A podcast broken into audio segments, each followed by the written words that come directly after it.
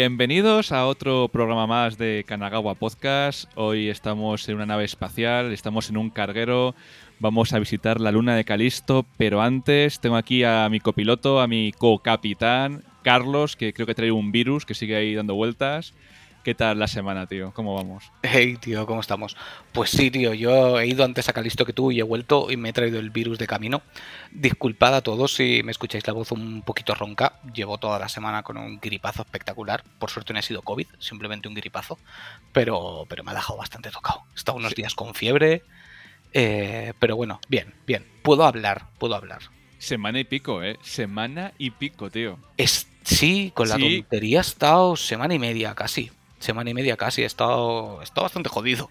Pero es que además también yo también soy muy tonto. Y eh, aunque yo suelo teletrabajar, hay días que me gusta ir a la oficina por estar con mis compañeros y ciertas responsabilidades mías tengo que estar.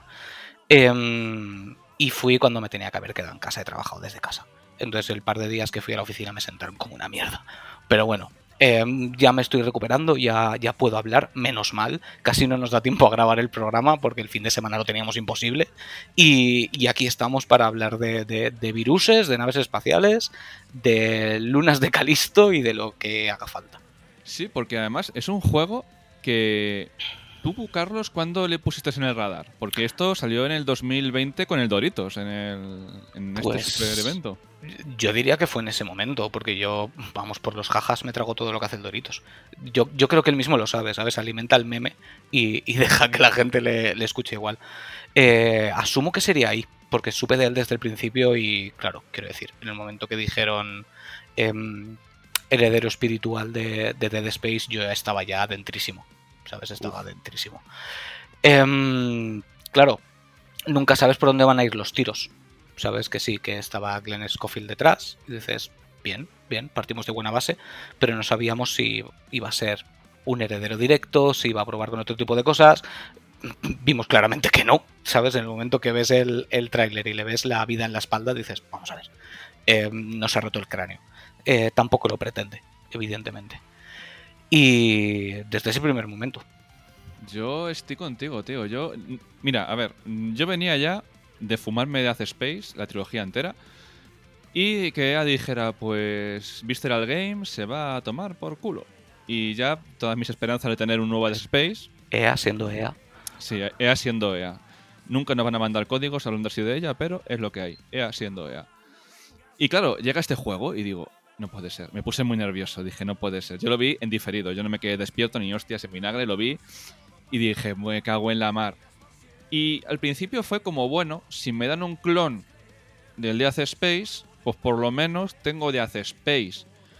Pero es como, como cuando estuvo aquí Tony, tío, Tony de Meridian, cuando ya vio más imágenes y vio más vídeos y vio que no era exactamente el Death Space, a mí es cuando ya me atrapó, porque ya cuando empecé a ver diferencias entre los dos juegos, que sobre una base que era la misma, pero no entendiendo la misma como copia, sino por ejemplo, tú te coges varios libros de Stephen King y ves que hay un estilo, aunque el libro sea diferente. Ah, es que esto, quiero decir, copia, vamos a ver, es el creador. Eh, le gusta ese tipo de ambientes, quiero decir, es como decir que todos los juegos de Mikami son lo mismo, ¿sabes? O que todos los survivals son lo mismo, quiero decir. Es, es como si fuera prácticamente un género, es esta especie de, pues, eso, survival espacial, ¿sabes? Con ambientación sombría, angosta, agobiante. Vamos a ver, simplemente siguió la senda de lo que le gusta hacer, sin Ahí más. estamos. Y claro, ya pasó el tiempo y ¿sabes qué pasó en el 2021 en el EA Play Live? Que anunciaron otra cosa, ¿no? El remake de Death Space, en plan de no has tocado la saga durante años y estás viendo que hay una expectación por este juego y dices, pues venga, va, como tengo los derechos de Death Space, te hago remake. Y nada, yo le seguí hasta, hasta el día de salida, que estaba que me comía las uñas, además que te decía, tío, en plan de es que quiero, quiero que salga el juego, quiero, quiero jugarlo, quiero, quiero volver a vivir un survival horror como, como me hizo vivir el, el Death Space. Y joder, cuando llegó. Cuando llegó, me- es que me le fumé, tío. Sí, la verdad es que ha sido, ha sido un viaje. Yo tengo que decir que mm, dif- diferimos ligeramente, Edu y yo. Eh, excepto que es un buen juego. Eh, quizá tú eres un poco más optimista con el que yo. Yo no soy ni pesimista, ni muchísimo menos. Es un juego que he disfrutado un montón, me lo he pasado súper bien, pero sí que tiene X carencias de las que hablaremos, que no diría que me han molestado, pero le han restado cosas que podrían haberle dado un toque mayor de, brillantez al juego. Pero sin duda hay muchas cosas que hace muy bien. Pero em, parece que tocaba pegarle palos. Mira, yo se me. ¿Tú has visto el, meme este de, de, Baltasar en la cabalgata que está sonriendo a la gente y le va cambiando la cara y se queda como loco en plan de qué está pasando aquí? Pues fue lo que me pasó a mí cuando empecé a ver las notas, cuando empecé a ver los comentarios, cuando empecé a ver todo lo que se relacionaba con el juego. A ver, el juego no es perfecto, pero tienes que entender una cosa, el juego lo ha hecho Striking Distance mi inglés de aquí de Cuenca, que es un estudio pequeño tirando a indie. Crafton, que son, es una empresa de los creadores de Pooh, ha metido pasta ahí. Pero ha metido la pasta justa de decir, si invierto 5, me das 10. No, no es EA no es Ubisoft, no es una gran compañía, está más cerca del indie que del AAA. No, pero de todas maneras, presupuestos aparte, sinceramente yo creo que han hecho lo que querían hacer. Sí, sí, sí, sí. ni más ni menos, han hecho lo que querían hacer. No querían hacer ningún alarde, al igual que Dead Space cuando salió, no era ningún alarde. ¿Sabes? Luego con el 2 y con el 3 ya empezaron a desvariar, de hecho a mí me perdieron como público, el 2 todavía me gustó, el 3 ya no, y aquí simplemente han querido volver a ese espíritu y lo han enfocado de otra forma como ellos han considerado, ni más ni menos. Es que ya te digo, yo no creo que sea ni siquiera un tema de presupuesto, sino un tema de visión. Otra cosa es que tú quieras entrar en la visión del juego que le han querido dar. Porque es que a mí lo que me ha molestado del tema de, de los palos que se ha llevado ha sido que algunos los he considerado totalmente injustificados. Porque es lo que pasa siempre. Dependiendo de a qué juego, estos palos valen o no valen. ¿sabes? Ahí estamos. La vara de medir, lo de siempre, la vara de medir. Y a mí lo que no me gusta del tema es em, ver esa cantidad de palos a la vez que se empieza a promocionar de The Space. Porque casualidad que ha sido salir esto, empezar a, promocionar a promocionarte de Space como desgraciados y este a llevarse palos. Que no soy yo el cable de manos negras, porque no, pero mm, me parece un poco incomprensible. Un año después de que se anuncie uno, se anuncia el otro y un mes después de que salga uno, sale el otro. De hecho, sin ir más lejos, eh. hoy mismo, hoy mismo, para cuando lo escuchéis, sabréis qué día hemos grabado, se ha anunciado que el juego estaba en, en Gold, el de The Space Remake. Que por cierto, no le hacía ninguna falta el remake, ¿eh? Quiero decir, que ya sé que todo el mundo está ahora que no caga con los remakes, eh, no le hacía ninguna falta, al igual que no hacen falta muchísimos remakes. Pero en este caso yo personalmente creo que el juego no ha envejecido tan mal como para que haga falta un remake. Pero bueno, a partir de ahí, cada uno que juzgue, porque está claro que las compañías están disfrutando de hacer remakes porque se venden todos como putos churros. Ojo, yo compro remakes, pero compro los justos, ¿eh? Compro los que considero que de verdad merecen la pena porque hay algunos que...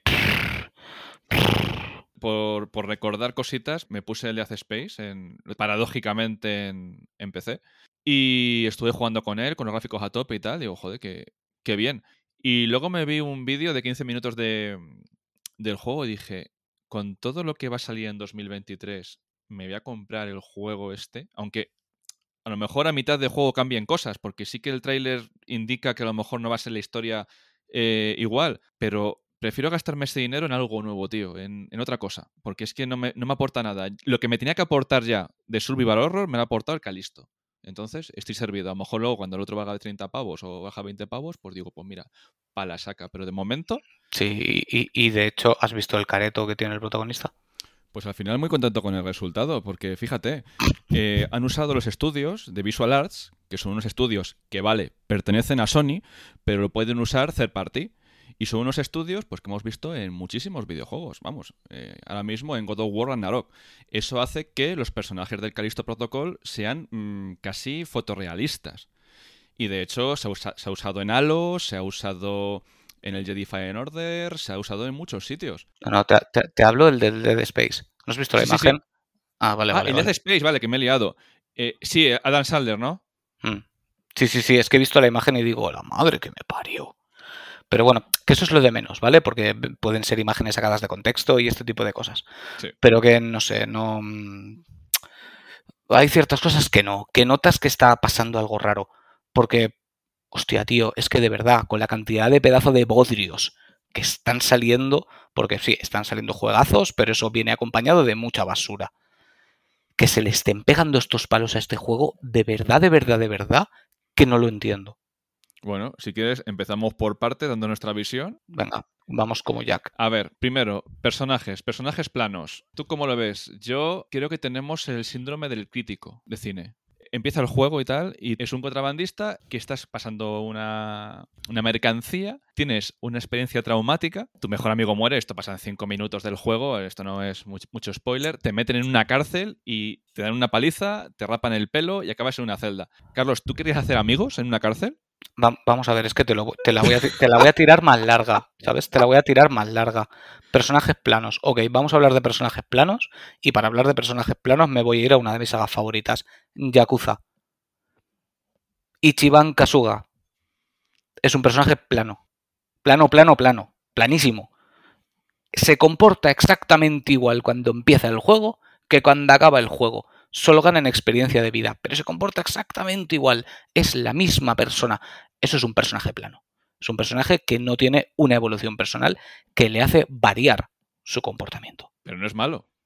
Claro que no es malo, es que depende del tipo de juego, necesitas una cosa u otra.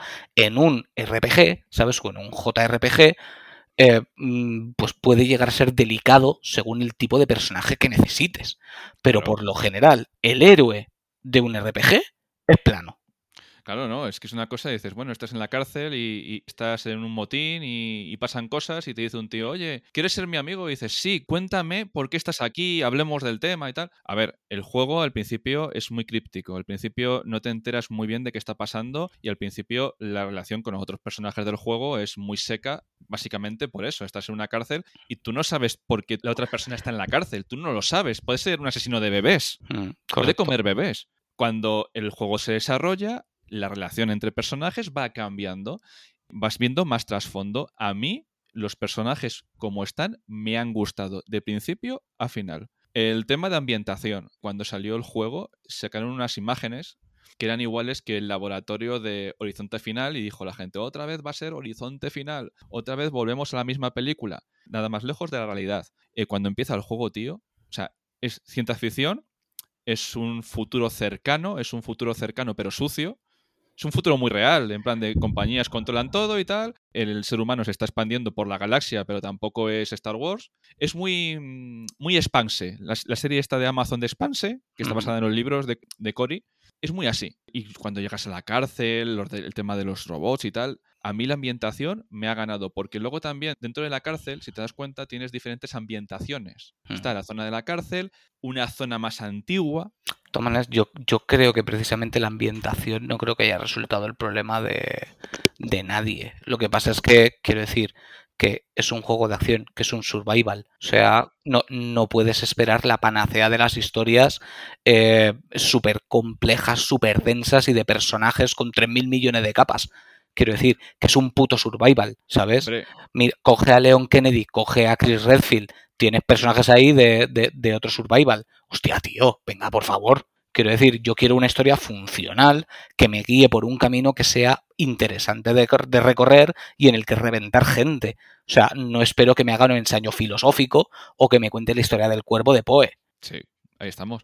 Yo, sinceramente, me he tragado películas de ciencia ficción peores eh, en, en plataformas de streaming. Yo como historia, en lo que dices tú, relación historia a lo que quiere el juego, me parece perfecto. Sí, es una historia normal, simple funcional para este tipo de juego.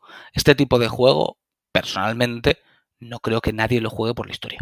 Lo empiezas a jugar por los que somos así muy fans de... Que, habrá quien sí, ¿eh? Ojo. hablamos del el grueso general. No creo que de este tipo de juegos esperen una historia de la leche. Esperas una historia que más o menos te interese para llevar el hilo. Pero ya está.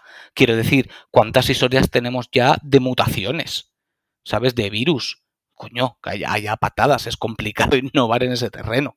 Sí, de, hecho, a ver, cuando te metes en el, en el rollo survival, la historia es como un extra, en plan de, bueno, me, me está gustando tus mecánicas, me están gustando tu forma de hacer las cosas, ahora cuéntame algo interesante. Pero no es lo fundamental. De hecho, lo que me ha atrapado del juego es el tema del el combate. no está del todo pulido, obviamente no está del todo pulido, pero a mí el tema de las esquivas, el tema de lo visceral de los ataques, el tema de cómo suena cuando golpeas a alguien, que suena como que estás dando una hostia, un filete.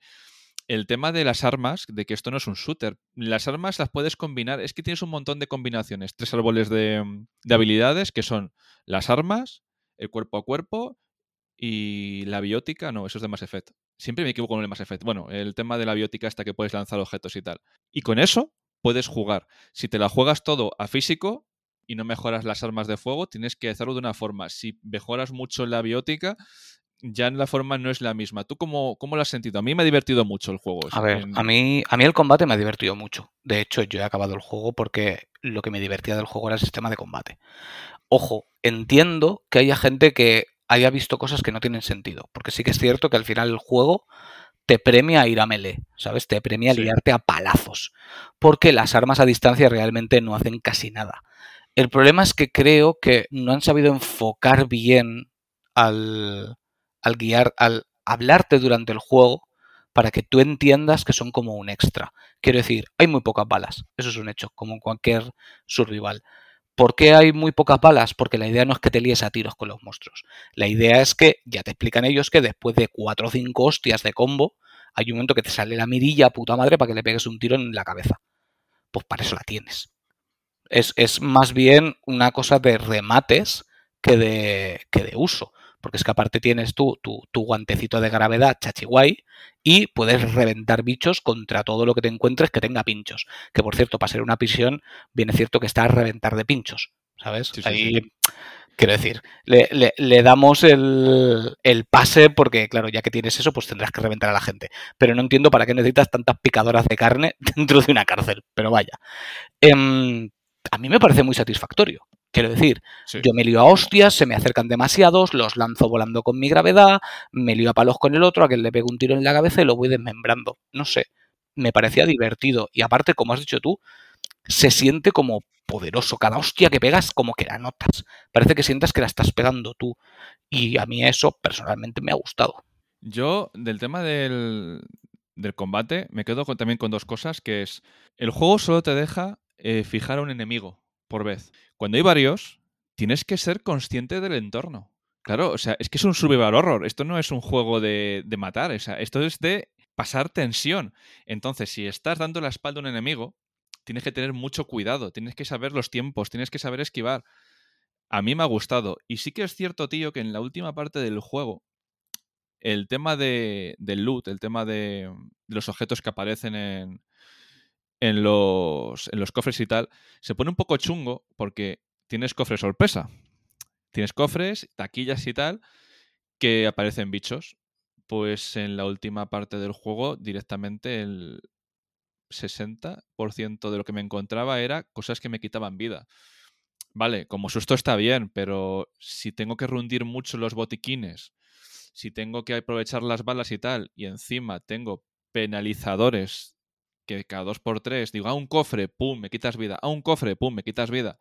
Y encima sigues cayendo, porque tienes poca vida. Los mimicos de Dark Souls han hecho mucho daño. Claro, pero por ejemplo en Dark Souls, que esa es otra, tú me dices mucho, joder Edu, siempre metes Dragon Ball y yoyos en todas las conversaciones. Pues es que siempre que hay un sistema de, combate, siempre tiene que meter a la gente de Dark Souls. Y aquí no, tío, o sea, es una sensación de, de indefensión, pero que sí que podría estar un poquito más pulido el tema de los de los lots, sí, ¿sabes? Sí, estoy de acuerdo, estoy de acuerdo.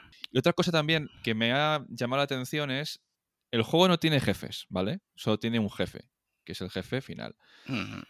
Tiene presentaciones de enemigos que hacen como de mini jefe, pero luego ya son enemigos normales. El tema de no tener un jefe al final de ciertas partes hace que no tengas una especie como de división, de arco, como que la historia va muy plana, ¿sabes? No, no notas un... Sí, lo que pasa es que por cómo está planteado el juego, a ver, a mí me gustan los jefes, quiero decir, hubiera echado de menos que hubieran jefes, pero tiene sentido que no que no tenga jefes, porque es que no es que no tienes nada que dividir y menos en un juego tan corto. Hmm. Entonces puedo entender que hayan optado por meterte bosses, porque es que aparte, a mi entender, los bosses sirven para que, como examen, ¿no? Em, tú has aprendido X cosas y te aparece un jefe que, en teoría, debería de servir como examen de que has aprendido a utilizar estas X cosas. Y en base a eso vamos subiendo el nivel cada vez más. Aquí desde el principio estás haciendo todo el rato lo mismo. Efectivamente. ¿Sabes? Entonces, em, no te van a poner a prueba en ese sentido. Es como, mira, como el otro día, la semana pasada que hablamos de, de, Breath of the Wild, los cuatro jefes de las cuatro mazmorras principales de Breath of the Wild son como jefes temáticos, cada uno hace un tipo de cosas, pero no son un examen, simplemente es un enemigo más duro, sin más. Entonces, em, sinceramente, para que sea un tío que lo que sea es una esponja de balas y palazos, tampoco me va a aportar nada. De hecho, hay un enemigo que se llama Bicéfalo, que le está dando un montón de problemas a un montón de gente. Yo, viendo gente y decir, pues es que en este jefe he quitado el juego, en este jefe lo he desinstalado, me he enfadado y tal y cual. Digo, pero si es un jefe. Mira, ves, eso es otra cosa que también me ha sorprendido. Hay mucha gente que ha hablado de dificultad excesiva. Mira que yo no me considero una persona especialmente hábil con los videojuegos. Yo creo que soy un. Yo creo que estoy en la media, sin más. Ni, ni soy manco ni soy la releche pues tío, a mí no me ha parecido difícil. Que no, que no, que no. puede ser exigente en algunos tramos que hay muchos enemigos, pero de ahí a difícil, mm, yo no, lo he visto difícil. No, de hecho, pues fíjate, en el combate ese que dice la gente, ay Dios mío, te dan unas herramientas. El enemigo es muy lento. Tienes eh, bombonas de estas que explotan por el escenario. Tienes elementos del escenario. Puedes encontrar municiones. Te da herramientas que tú durante el juego has podido descubrir y utilizar. Me costó pues unos cinco intentos, pero al final, bueno, que me pasa el juego, ¿sabes? Que el juego tampoco te aprieta muchísimo. Y también lo decían, no, es que la dificultad en el Dark Souls está mucho más medida. Digo, los cojones. En el Dark Souls, bueno, pero en el Den Ring, que llega un momento que pega un salto de dificultad brutal y con lo que vas no te vale para nada porque de repente sube el nivel que, lo flipas. No comparemos todo con Dark Souls, de verdad. porque es que Mira, yo en, ese tema ya no me molesto ni en, ni en entrar, porque no, quiero, no. no. quiero historias. Pero mm, quiero decir, es que, es que este juego, en lo que respecta al combate, me da la sensación de que o la gente no lo ha entendido o no lo ha querido entender. O ellos no se han sabido explicar y yo, pues por alguna casualidad del destino, lo he querido entender. No sé. Eh, pero es que es, es muy simple, es muy divertido y te da muchas formas de hacer las cosas. Otra cosa es que tú las quieras usar y las quieras entender. Como estaba diciendo antes, el tema de las pistolas. Las pistolas son un remate, no son otra cosa. Y para enemigos como estos que van por el suelo y se suicidan, para poderlos eliminar antes de que lleguen. Punto y final, ya está. El resto es pegar hostias y lanzar a la gente por los aires. Y es bastante satisfactorio cuando le pillas el rollo. Otra cosa es que se lo quieras pillar. Y luego, pues eso, pues aprovechar el entorno, lanzar las bombonas, lanzar cosas. Hostia, tío, yo había momentos en los que me sentía Dios. Sí, sí, sí, ¿Sabes? Que le estaba pegando de este a uno, veo unos llegar, cojo una bombona, se la lanzo, estallan, me viene otro por el otro lado, lo reviento, le pego un tiro en la cabeza. No sé, tío, es, es muy entretenido. Ya digo, a mí lo que me ha impulsado a llegar hasta el final del juego es que me divertía mucho peleando. Me lo pasaba muy bien. Te lo pongo muchísimo más fácil. Yo cuando llegó el Calisto a casa tenía turnos dobles, pero para aburrir. Pero turnos dobles de esto de que llegas a casa agotado física y mentalmente. Me descubrí a mí mismo jugando hasta las dos y media de la mañana. Me descubrí a mí mismo el domingo levantarme a las, a las 7 de la mañana, ponerme a jugar, volverme a la cama, quedarme en la cama, volver a jugar y querer jugar al juego, querer jugar, querer avanzar. Me lo estaba pasando pero de putísima madre. Pero genial. No, es que es un juego como de hace 10 años. Pues es que a lo mejor estoy buscando eso. Es que a lo mejor es lo que me está aportando. Un juego como es los que, de antes. Es, que mira, es que ese tipo de frases, eso sí que me toca los cojones. Que alguien diga, es que es un juego de hace 10 años. Pero si estáis pidiendo remakes de juegos de hace 30. ¿Qué me estás contando? Si estáis pidiendo remakes de juegos de hace tropecientos años, que me dices que es un juego que parece que tenga 10 años. Es que se espera de él eso. Claro. Se, esperaba como un Dead Space. El problema que no ha sido Dead Space y como no era Dead Space, pues hay que darle de hostias. Si este juego en vez de Calisto Protocol se hubiera llamado Dead Space 4, la gente lo hubiera mirado con otros ojos. Y eso es así. ¿Que el juego tiene cosas que no están bien? Por supuesto que tiene cosas que no están bien. El tema de, de cómo ha funcionado el audio lo sabemos todos. La desincronización de, del doblaje, los volúmenes del doblaje, eso ha sido una cagada. Que sí, que el juego es pasillero y llegas a un sitio y quito un fusible de aquí, lo pongo en el otro lado y sigo. Vale, estamos de acuerdo. Pero es que se trata de reventar gente se trata de reventar gente, es que no tiene más historia. ¿Sabes? No, no, no, no podéis esperar cosas que dentro de esto no, no te van a dar. Pero ¿a qué llamamos puzzle? Es que, pero es que esto no son puzzles. Los, los están llamando puzzles. Es que no Es lo que- son. Es que los puzzles son una mierda, no, no perdona. O sea, no perdona. Eh, por ejemplo, cuando tú estás eh, en The Last of Us y tienes que mover eh, un contenedor para que se suba tu compañero, eso no es un puzzle. Cambiar un fusible no es un puzzle. Un puzzle puede ser, por ejemplo, en Tape, cuando te encontrabas la habitación torcida que tenías que entrar, buscar, coger cosas. Es que una cosa es un elemento del escenario que tienes que hacer tal y cual y otra cosa es encontrarte un puzzle en condiciones. Claro, es que en, en este juego, al igual que como, como has puesto un muy buen ejemplo, eh, Last of Us, son momentos de tomarte un respiro. ¿Sabes? Sí. Te has liquidado a todo el mundo y estás haciendo una cosita mecánica para pasar de una zona a la otra. Fin, ya está, no es un puzzle. ¿Sabes? Si en los momentos de los fusibles sí hay dos como mucho. ¿Sabes? Coge los de aquí, ponlos allá, fin. O sea, no tiene nada. Es como, como has dicho, arrastro un cubo para poderme subir y avanzar a la siguiente parte. Fin de la historia. Es un juego opresivo, es un juego agobiante. Si está todo el rato agobiándote, eh, te quieres pegar un tiro. Pues tienes esos momentos como de, de, de respiro, que quizá no es la mejor solución del mundo, estamos de acuerdo. Pero no te puedes agarrar a ese tipo de cosas. ¿Sabes? Igual es pasillero. Empezamos a sacar juegos pasilleros, de verdad. Empezamos a sacar juegos pasilleros. Que volvemos a lo de siempre. Que no es un juego sobresaliente. Que es un juego que está bien. Es un juego muy disfrutable. Quizá debería haber costado menos. Quizá. Eso podemos entrar en ese debate, si queréis. Igual que en su momento pasó con Resident Evil 3. ¿Sabes? De, es que no tendría que haber costado. Bueno, bien. Pero es que los survival, por lo general, Ahí está. volvemos al mismo, por lo general, son cortos. Si no, te coges tu Resident Evil 2 y te pones a jugarlo. Y me dices cuánto tardas en pasártelo. Ahí ¿vale? está el te- ahí está el tema, tío. Ahí está el tema. Entonces, em, se me hace muy difícil ver cómo se critica algo que es exactamente lo que se esperaba de él. Pero es que yo. es ¿Sabes? Porque es que, sin más, es, es que es. Pero es que además lo que me sorprende es que tantísima gente y influencers potentes dándole de palos. Y, pero es que además, le- unos tipos de palos que dices, si hace nada estabas hablando de otro juego con los mismos problemas y ahí no era un problema. Que, que sí, que cada X tiempo sale uno que tiene que ser el que se lleve todos los palos porque, porque procede.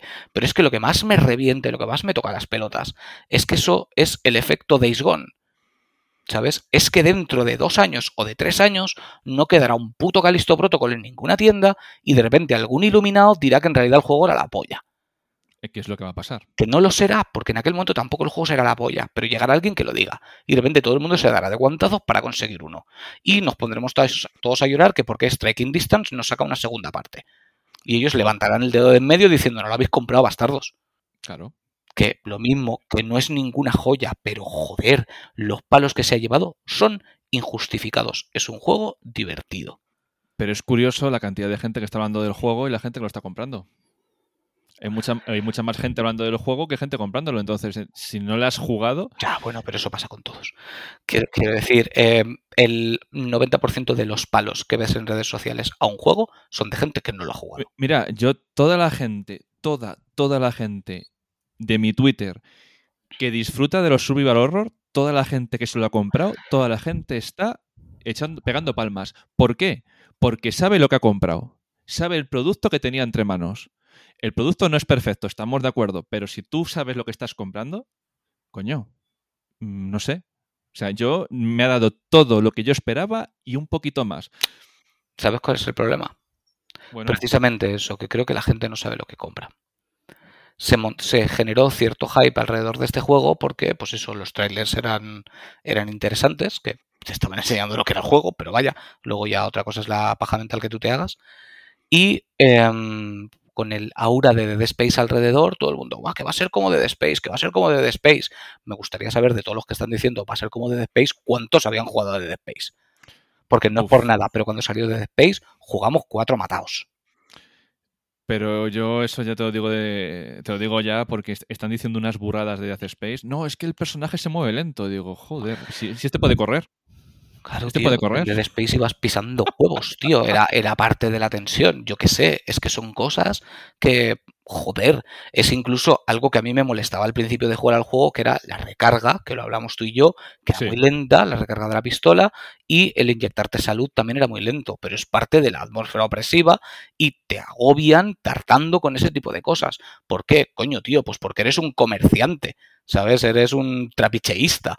Quiero decir, no eres experto en inyectarte vida en el cuello ni en recargar pipas. ¿Sabes? Sí, sí. Entonces no, no, no puede ser súper ligero.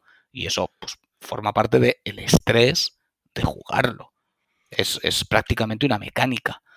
Otra cosa es que a ti eso te guste, pero claro, es que esto no es un shooter, ¿sabes? Es que, es que está el tema ahí. Yo muchas veces me pregunto, ¿realmente jugáis a lo que queréis jugar o jugáis a lo que os dicen que tenéis que jugar? Correcto. Es, esa, esa es la patata. Esa es la patata caliente. Esa es la patata caliente, porque da la sensación de que se dice que es lo que toca jugar y que es la próxima gran cosa. Y como todo el mundo dice cuál es la próxima gran cosa, cuando quien llega a comprarlo ve que no lo es y no era lo que se esperaban, pues a repartir hostias como panes. Y así nos pasa que las cuatro franquicias que triunfan a sacar segunda, tercera, cuarta, quinta, sexta parte, como churros. Sí, no, es, es que estamos llegando a unos puntos que ves venir las movidas y ves ve- venir de lejos las cosas. Por ejemplo, se va a liar con Final Fantasy XVI. Sí.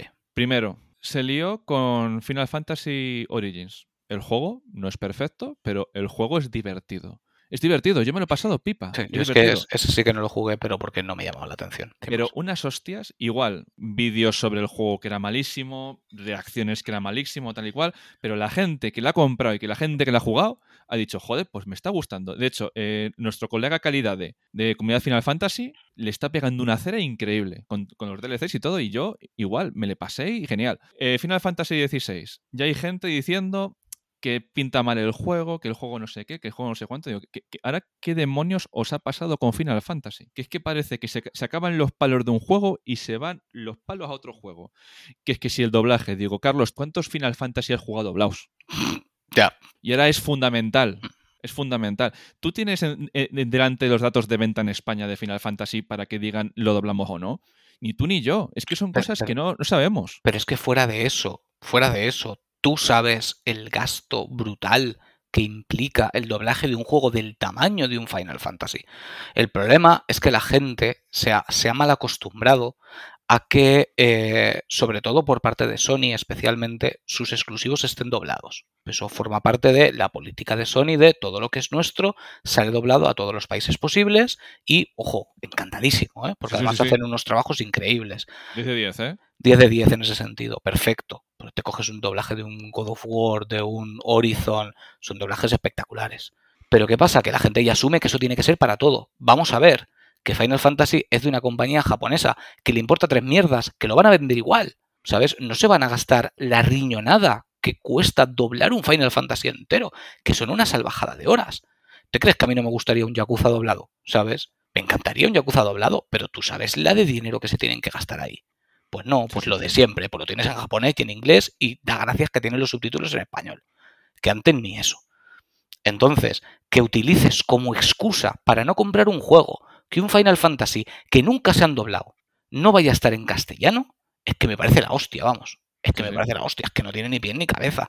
Pues todo este clima de, de movidas y de, y de polémicas con los videojuegos ha llevado a una cosa muy curiosa, que además que te, te lo dije el otro día, tío, digo, siempre tú y yo siempre estamos con los estudios indie y nos gustan los indies por esa variedad que te puedes encontrar Mm, cualquier cosa de cualquier estudio.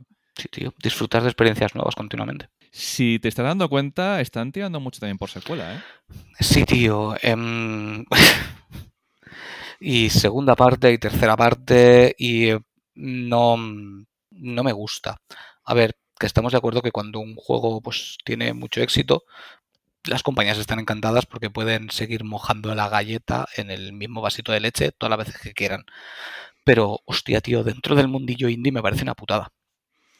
Porque yo hay claro. ciertas cosas que sí que te dan pie un poco como a seguir, por así decirlo. Eh, yo qué sé, Ori, por ejemplo, que tiene su secuela, ¿sabes? Em, ¿Cómo se llama este? Em, Hollow Knight, que va a salir Silksong. Sí. Ok, vale. Pero algo como Hades, por ejemplo. eh, ¿Me quieres decir que con Hades no puedes hacer lo que se ha hecho con Isaac? que es seguir añadiendo cosas y seguir añadiendo cosas y seguir añadiendo cosas. Que es lo que hacía el estudio. Quiero El decir, estudio a- a- cosas. ahora que están todos que, que- que- que no les cabe el alma dentro con los juegos como servicio, hostia, tío, ves añadiéndole mierda, ves añadiéndole cositas. Hades 2, venga. Em, no sé, que coño, que a mí Hades me encantó y probablemente Hades 2 jugaré, pero no me gusta la sensación de que dentro de los indie vamos a entrar en el mismo ciclo. Pero tú fíjate, tío, tenemos, tenemos Callisto Protocol, que es una IP nueva y se lleva la tormenta de palos que se ha llevado. ¿Tú como inversor o tú como alguien de un estudio te arriesgarías a llevarte una tormenta de palos y quedarte a cero? Que es que es un problema, tío, ¿eh? Es que, es que ese es el problema. Y ese es el, el- el verdadero tema ¿no? de, de esta semana.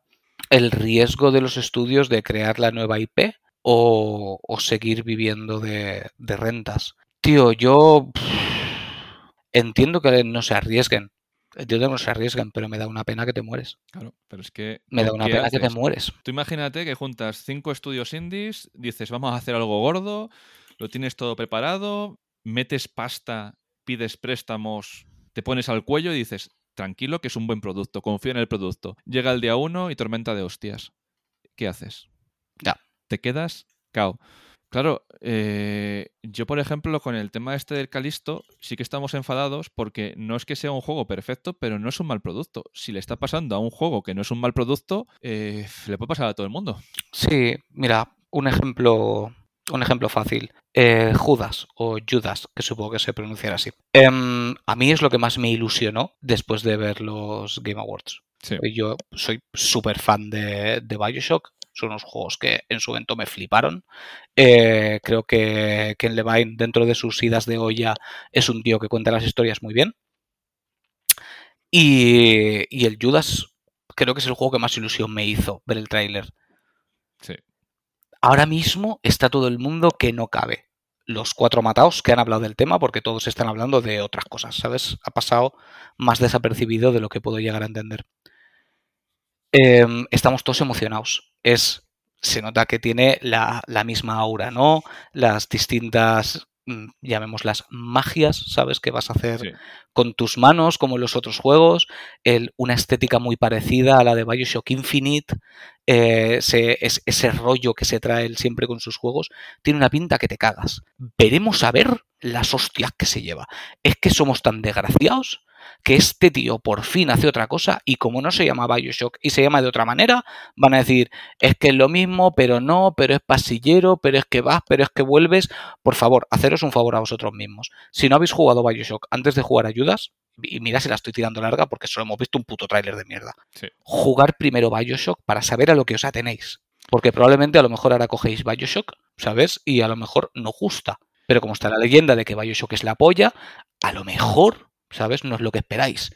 Y como habláis de rentas, ¿sabes? De lo que dicen otros, aseguraros de la clase de juego que es, que en su momento era la hostia, pero hoy algunas cosas no han envejecido muy bien. Y son juegos pasilleros, ¿eh? Que son pasilleros. Sí, sí, sí, sí. De hecho, creo que has dado en, en otro clavo que es el 2023. Es que se está juntando una tormenta perfecta. En el 2023, así a ojo, sale el Super Zelda. Salen dos Yakuzas. Salen dos Final Fantasy. Sale un Street Fighter. ¿Qué más? Si, si es que, si no que en el 2000. El Tekken, nuevo. Es que eh, yo me estoy haciendo una lista y estoy dejando juegos fuera. Sí, a mí, a mí me da mucho miedo. De hecho, es que sin ir más lejos, los, los tres primeros meses del año salen una barbaridad de locuras. Pero una barbaridad. O sea, yo he tenido que hacer selección de qué voy a comprar y qué no.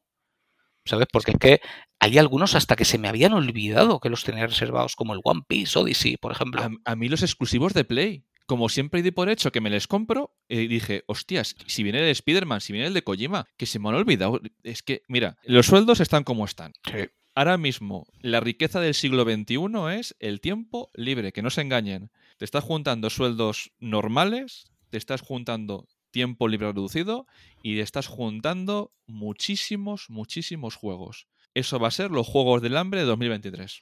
Sí, porque es que además parece que, que se te obliga a tenerlo día uno. Porque todo es súper rápido, súper rápido, súper rápido. Y dos semanas después de haber salido un juego ya no se acuerda ni Cristo del juego. Porque es que lo triste es que estamos hablando hoy de Calisto Protocol y en enero, ¿sabes? Dentro de dos semanas nadie va a hablar de él. Pero no porque sea este juego, sino porque es que nadie va a hablar de lo que acaba de salir. El buen SEO, ¿no? El posicionamiento guay, ¿no? Correcto. O sea, nadie va a hablar de Crisis Core, Final Fantasy Reunion. Nadie va a hablar de ello. Porque ya, ya pasó, ya no importa. ¿Sabes? Todo ese hype, toda esa tensión, toda esa ilusión. Y dos semanas después, un mes después, ya no importa una mierda. ¿Sabes? ¿Quién se juega el dinero de su familia en sacar una nueva IP con esta perspectiva? Porque es que encima nosotros somos tontos y a las nuevas IPs le damos de palos.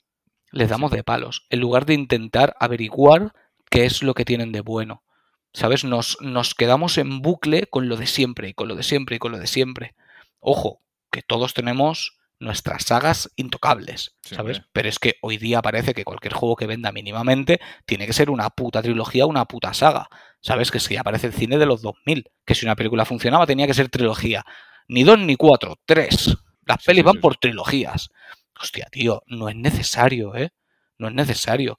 Puedes ir sacando juegos independientes que sean la hostia y que se queden como ese icono, ¿sabes? Incluso dentro de tu forma de ver los videojuegos. ¿sabes? Como, ¿qué te diría yo? Como Timico, por ejemplo, ¿sabes? Que van, van sacando sus juegos cuando les sale ellos de, de, sus redondos y asiáticos huevos y todos están dentro de unos parámetros, pero son juegos distintos. No quería ICO 2, ICO 3, ICO 4, o sea, de Colossus 2, 3, 4, no es necesario haz un buen juego y déjalo ahí, tío, planta tu puta bandera. Este es mi juego. Y también saber elegir lo que tú quieres jugar, no, no, o sea, que por ejemplo todo el mundo estemos jugando al Zelda cuando salga, si a ti Zelda no te gusta, no tienes por qué comprártelo y sacarte la foto y jugar 10 minutos y después, no, no, tú juega, oyente, a lo que tú realmente quieras. Yo, mira, eh, Death Space no cae de salida, pero va a caer Octopath Traveler 2. ¿Por qué? Porque llega un punto de que, a ver, yo disfruto mucho de los JRPGs modernos, pero me hago viejo y digo, quiero otra vez volver otra vez a los orígenes. Mira, he cogido el Octopath 1 con unas ganas y veo que el 2 es un poco más grande y quiere hacer las cosas un poco más a lo, a lo grande, con más recursos y tal, pues mira, va a ser mi juego y me lo voy a pillar. De hecho, es uno, de los que tengo reservados también, obviamente. Claro. El Jedi Fire Order, mm, pues también se va a caer. ¿Por qué? Porque ese juego al final, dentro de seis meses, va a valer 20 euros prefiero apoyar a otro juego de salida. Porque comprar un juego de salida es mandar un mensaje a la distribuidora y mandar un, mensaje a la empresa en plan de tengo poca pasta y hago el esfuerzo de comprarte el juego porque soy fan.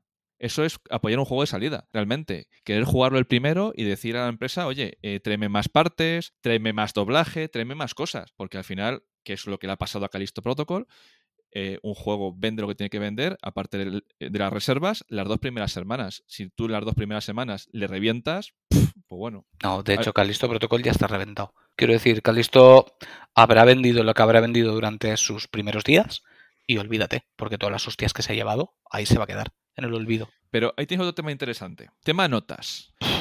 A ti las notas no te afectan, ¿vale? No. A mí tampoco a la gente que nos oye tampoco le afectan las notas porque realmente si tú estás escuchando un podcast es que estás buscando diferentes opiniones, diferentes versiones.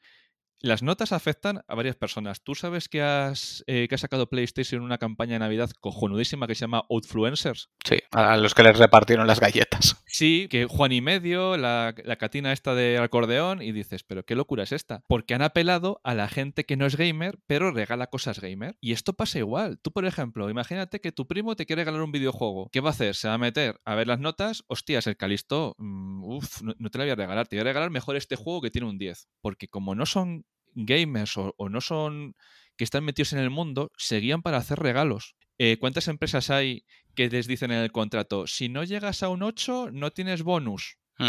Hostias, esa es gorda, ¿eh? Que tu sueldo y tu dinero dependa de que llegues en Metacritic a un 80, a un 70 y tal. Dices, no, tú a mí págame lo que me tienes que pagar. Claro, las notas no son algo que la gente que está metida en el mundillo tome en serio, pero la gente que lo ve un poquito de cerca, desde la barrera, a la hora de comparar y tal, sí que tiene un poco más de ahí. ¿Tú qué opinas de eso?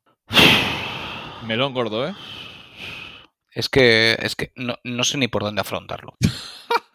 Sinceramente, no sé si por... Es que además tengo la sensación incluso de que estamos andando en círculos dentro de, de, la rueda del hámster. Yo me sigo quedando con que la propia gente no sabe ni lo que quiere comprar. Sí. Porque mm, el problema de que los videojuegos sean un sector ahora mismo tan sumamente amplio, porque por suerte eras muy amplio y de eso nunca me voy a quejar, nunca ha sido tan fácil tener tantos videojuegos y poder acceder a ellos con tanta facilidad y que estén a tan buen precio y que todo el mundo pueda entrar ahí. Pero eso trae consigo problemas. Y los problemas es que no todo el mundo está tan dentro de los videojuegos. Aunque crean que sí, no todo el mundo está tan dentro. Eh, no todo el mundo sabe quién es Miyamoto, o quién es Miyazaki, o quién es Cory Balrog. No lo saben. Eh, nosotros sí, porque es nuestro hobby, es nuestra pasión, nos informamos y procuramos hacer las compras acorde a eso porque valoramos nuestro tiempo y nuestro dinero. Porque nuestro tiempo también es dinero además. A partir de ahí, em, claro, cuando algún iluminado dice este juego que va a salir es un 10, todos lo tenéis que comprar, Cualquier persona que tenga una consola en su casa va con los dientes por delante por el juego. ¿Qué pasa con eso? Que luego nos llevamos las hostias que nos llevamos. ¿Qué pasó con el Den Ring? Ahí ¿Qué pasó con el Den Ring? Que se lo compró todo el puto mundo. Y no es un juego para todo el puto mundo. Es un juego de nicho que se vende mucho. Sí. Es literalmente un juego de nicho que se vende mucho. Es lo que hay. El problema de que se venda mucho es que mucha gente lo compra sin tener puta idea de lo que está comprando. Porque escucha que el resto del mundo dicen esto es la hostia, pues por lo tanto yo también soy la hostia y lo quiero. Y así no funciona esto. O sea, tú tienes que saber qué es qué géneros te gustan y dentro de eso elegir lo que consideres que se adapta a ti. Y eso no se puede basar en una nota. Tienes que cotejar, tienes que mirar, coño, que son 60, 70 pavazos, ¿eh? Que es para pensárselo. Sí, se dice pronto, ¿eh? Que es para pensárselo, que es mucha pasta. Y la mayoría de gente los compra sin que ni siquiera sea su dinero, porque es papá, quiero este juego. Y luego, ah, pues es que este youtuber ha dicho que es una mierda. Pues es una puta mierda, aunque haya jugado dos horas, o aunque le haya encantado. Es una mierda. Y así no vamos a ninguna parte. Así no vamos a ninguna parte. Porque es que además parece que el que, el que se revela y dice, pues yo no estoy de acuerdo porque, y añades aquí, una frase explicativa, pues a por ese. Sí, que es, el, problema.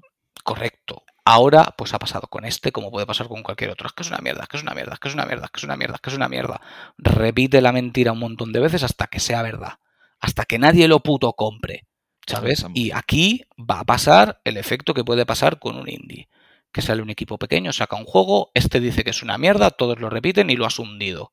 Pues probablemente esta compañía que acaba de nacer, a lo mejor por la gracieta, se van a tomar por culo. Y olvídate de tener más juegos. Es el primer juego de una compañía, ¿eh? aunque el director haya dirigido otros juegos. Es el primer juego de una compañía nueva. A lo mejor por la gracia la hemos reventado. Y es una gente que acaba de empezar a trabajar en un nuevo proyecto.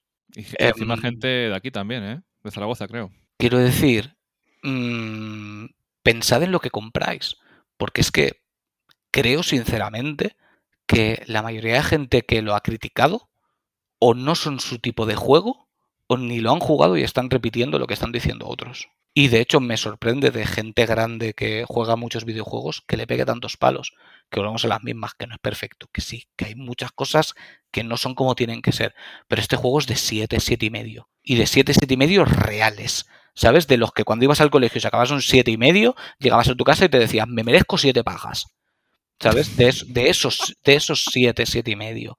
¿Sabes? No el de es como es menos de 8, es un suspenso de las revistas mm, físicas y digitales de hoy en día. A partir de ahí, pues, pues, pues veremos, veremos, porque ahora parece que solo hay dos tipos de juegos. Los superventas y los que se comen una mierda. Y, es una pena. No hay, no hay término medio.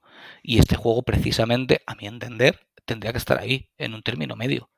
No es un juego para ser un superventas, pero desde luego no es un juego para que salga y lo la piden. A mí me da, me da pena porque es el primer trabajo de una compañía y se ve que, es una historia río que te quiere llevar a una segunda parte más grande, mejor y más pulida, pero ¿eso va a pasar? No, no, lo sé, sinceramente. Yo espero que sí. O sea, yo espero que sí porque al final el pozo que me dejó a mí eh, fue un pozo de, de, quererse ver más del mundo de Calisto y tal. A, mí me preocupa que, no va a ser y precisamente porque ellos mismos han pegado un tiro en el pie. Porque también se van a guiar un poquito por cómo se venda el DLC. Y un primer juego que directamente ya le metas un DLC con claramente la intención de meterle un final verdadero, ¿sabes? em, ya me parece soberana cagada. Y van a vender pocos DLCs. Van a vender pocos DLCs. Yo, por ejemplo, no lo voy a comprar. También parto de mi política de no comprar DLCs, ¿vale? Pero... mm, Eso es un palo bueno, tío. Yo en DLCs mm, es una cosa que empezó que empezó EA y mira, si tienes que explicar tu final en un cacho cortado eh, No. no. No, y que para mí un DLC es contenido extra. Para mí un DLC de verdad, pues por ejemplo, son los de Witcher 3. Ahí eso- estamos. Eso para mí es un DLC. O el único que yo he pagado en mi vida, que solo he pagado uno, que es el del Zelda Breath of the Wild, que era contenido extra. Contenido de verdad. No de te lo quito del juego y te lo pongo después. No, lo amplío. Te meto más cosas para que las disfrutes. Es que ese es otro melón. ¿Sabes? O los que han hecho para los Xenoblade o este tipo de cosas, ¿sabes? O por seguir con el hilo, los que salieron de Bioshock. Sale el, el- el mítico Burial at the Sea. Em. ¿Qué quieres que te diga, tío? A mí aquello me pareció una locura. Lo que pasa es que yo, pues mira, pues los tuve en una edición GOTI, ¿sabes? Y no, no he pagado por ellos independientemente. Pero vaya, que eso es contenido extra. Es que está, es que nos estamos acostumbrando a unas políticas que, que, que no, que es que no, que es que no. Sí, el problema es que nos hemos bajado los pantalones con todas, tío.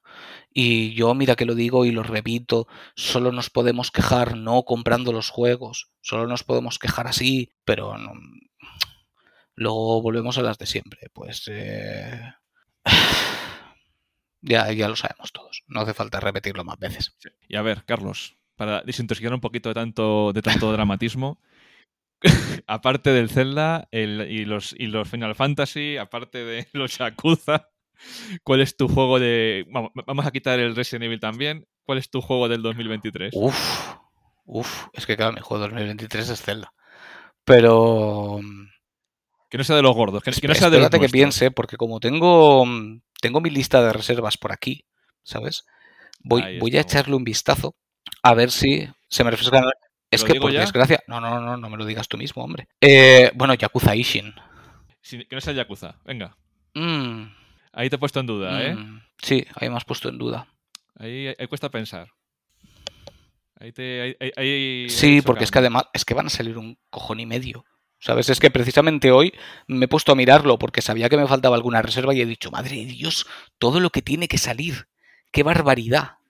Pues yo creo que mis dos favoritos, de estos que no son hiper mega ventas o no son los que estoy dando el rato por saco con ellos, son dos. El Space Marine 2, Mm, que ese, ese veremos, no es mi nicho. y el Grand Blue Fantasy Ujú. Relink. El que es, va a ser Hack and Slack. Ese que al final Platinum Games no, no terminó, que cambió de manos y tal. Ese, ese es uno de mis favoritos del año que viene, que no sea de los gordos gordos. Y seguramente esos juegos les pase algo parecido a lo que está pasando con Calisto. Como van a ser más pequeñitos, mm, No, yo, yo, yo creo que directamente no se hablará de ellos. Saldrán las reviews pertinentes que tocará sacar y, y- y fin. Y se, y se perderán igual que se han perdido antes, por desgracia, siendo, siendo grandes juegos. No sé, yo por ejemplo ahora mismo tengo ganas, como te he dicho antes, del One Piece Odyssey. Creo que puede ser un, un muy buen juego. Y estoy, pero con el cuchillo entre los dientes, pendiente del Hogwarts Legacy. Porque por una parte tiene una pinta espectacular y por otra parte algo me huele a mierda. ¿Sabes? Entonces estoy con esa tensión de ojalá sea un buen juego, porque quiero que sea un buen juego de verdad, porque tiene, tiene mimbres para ser una pasada de juego. Pero por otra parte me da la sensación de que no lo va a ser. Y me preocupa seriamente Tío, que no lo sea. Es que nos pasa lo mismo. Yo, yo lo quiero disfrutar, pero con mi spider sentido, como que está ahí en plan de algo pasa, algo, no sé, algo.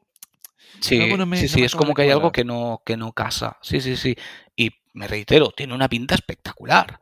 O sea, la ambientación que le han dado estéticamente es precioso. Hace poquito vi un vídeo que hicieron con dentro de la sala con un de Hufflepuff y todo esto y era súper, súper chulo. Se notaba que tenía un montón de mimo. Y sin embargo, a la vez me da la sensación de que hay algo podrido ahí. Y, y me da Sí. mucha pena, tío. Me da mucha pena. Porque quiero que sea un buen juego. Y como mi instinto no me falle y luego sea tremenda mierda, veremos que esa es otra que pasa muchas veces. Que hay juegos que como están destinados a ser juegazos, se les defiende a capa y espada aunque sean basura. Que esa es otra. Ojo, que no digo que este, que este vaya a ser el caso, ¿eh? Pero sucede más a menudo de lo que debería. Que, que, que, que, por defender se defendió en su momento hasta el Cyberpunk. Hay una cosa que se llama rectificar y decir, venga, yo pensaba que este juego era una mierda y al final me ha dado una pata en la boca y es un juego de puta madre. O yo pensaba que este juego iba a ser la hostia y es una puta mierda. Pero parece que como que te aferras a una opinión y mueres en esa colina. Sí, sí, no te puedes de... bajar. Sí, sí, wow. sí, es cierto. Como que pierdes credibilidad, ¿no? Joder, pues es que Carlos decía que este juego era la hostia y ahí dice que no. Pues hombre, es que a lo mejor, o igual yo, en plan de, ah, pues a lo mejor el Space Marine estoy con él o no sé qué, empiezo a jugar y a los cinco minutos digo, ¿qué ha pasado aquí? No, incluso el juego que nos pertañe, el Calisto Protocol, que era la excusa para hablar de este sí. tema, yo tuve muchísima mejor sensación en la primera mitad del juego que en la segunda mitad. En la primera mitad lo disfruté un montón y en la segunda le vi un poco las costuras. Pero mantengo que no es para sí. como se le ha tratado ni de lejos. Y eso pasa con muchos juegos. Yo hay juegos que empezado con muchas ganas diciendo esto es la polla y al final he dicho, pues no, mira, lo siento, es, es, es una mierda. Y ha habido juegos que no he querido tocar con un palo, ni con un palo, porque me daba la sensación de que iba a ser un juego insoportable o que no me iba a gustar y luego me ha flipado, ¿sabes? Ahí estamos. El problema es cuando te pasa lo del primer caso, ¿sabes? Que, que me ha pasado, ¿eh? De coger juegos con muchísima ilusión y luego decir, tío, no me gusta nada. Que más, siempre lo pongo de ejemplo, el Sakura Wars, por ejemplo. ¿Tú sabes con las ganas que cogí Sakura Wars? Le tenía unas ganas espectaculares. Y como a las 5 o 6 horas de juego dije, yo me bajo de este tren, tío, no me gusta. Me aburro. Pero es que tienes una voz en la cabeza que dice, has pagado 70 pavos, sí. has pagado 70 pavos, que te guste. Y claro, y, y, y, a veces me siento mal porque a lo mejor estás con tu mujer o, o estás en casa de tus padres o estás con alguien y, y, dices, pero no te has gastado 70 euros con el juego y dices, sí, y no te está gustando y sí, pero te está gustando y... Vale, que cambiemos de tema. ¿Sabes? Me ha pasado con muy poquitos juegos, porque ya al final te conoces como jugador. Al final metes No, pero ¿sabes? hay veces que hay juegos que. Pero... O lo que decimos muchas veces, que igual no es el momento. Yo, por ejemplo, lo comenté no hace mucho. Hubo un juego que me puso muy triste tener que decir que no me estaba gustando y parar. Que fue el. Um... Ay, no me saldrá el nombre, tío. El último de Atlus. El Soul Hackers 2. Hostia, tío, más que me encantan los juegos de Atlus, y a mitad dije, tío, me bajo de este barco, no puedo con mi vida, no me está gustando.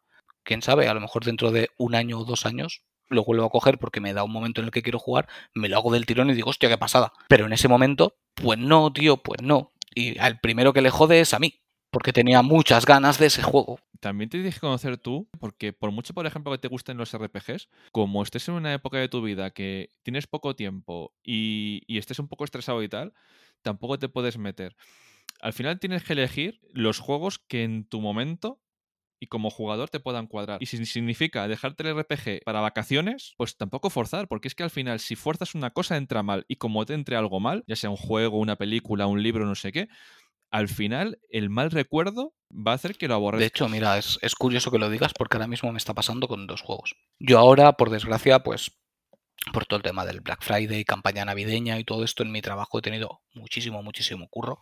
Encima, como veis, no he estado precisamente pletórico de salud eh, y estoy teniendo muy poquito tiempo para jugar. Justo en los momentos en los que aparece God of War, ¿sabes? Calisto, que por suerte sí que ha sido corto, y Crisis Core, como decíamos antes. Estoy con los dos a medias. Y siendo dos juegos, uno que ya lo he jugado, obviamente, Crisis Core, y God of War, que me está encantando, me está costando jugarlos. Me está costando jugarlos. Juegos que entran solos. ¿Por qué? Pues porque a lo mejor puedo jugar dos horas cada cuatro días. Y se me hace bola. Se me hace bola. Porque es que pierdo el ritmo. ¿Sabes? Para cuando ya estoy repartiendo hachazos como el puto amo, como el dios de la muerte que eres siendo Kratos paro de jugar, pasan varios días y cuando vuelvo a coger vuelvo a ser un inútil. ¿Y por dónde iba? ¿Y qué estaba haciendo? ¿Y qué? Ah, sí, vale, tengo que hacer esto, tengo que hacer tal cual. Eh, no es el momento, no es el momento. Y gracias a Dios que no ha salido ahora un RPG de los tochos, porque no podría. Y, y me fastidia decirlo, pero es bastante probable que alguno de los dos lo corte. Y ya lo recupere en algún momento. Pero es que hay momentos en los que no puedes, no puedes. Y ahora que me entran a mí, pues juegos cortitos, porque tengo poco tiempo. Pues tío, yo creo que aquí, hasta aquí hemos llegado porque tu voz está diciendo se, adiós. Se ¿no? está notando, no sé, yo me noto que me duele la garganta, pero, pero no noto sí, mucho cómo está sí, mi voz. tío, mío. Bueno, chicos, hasta aquí hemos llegado. Recordaos. No, recordaos no. Recordarse ustedes, no. Recordad. Joder. Es, que, es que ya estamos en la hora golfa, en mitad de, de la noche, porque estamos grabando a, a horas infames de- y estamos los dos un demasiado poco para allá, infames, ¿eh? sí. Recordad, chavales, que suscribiros al podcast, dale like y que nos vemos la próxima semanita. Carlos, mejórate. Gracias, tío. Cuidaros mucho y no acabéis como yo. Chao.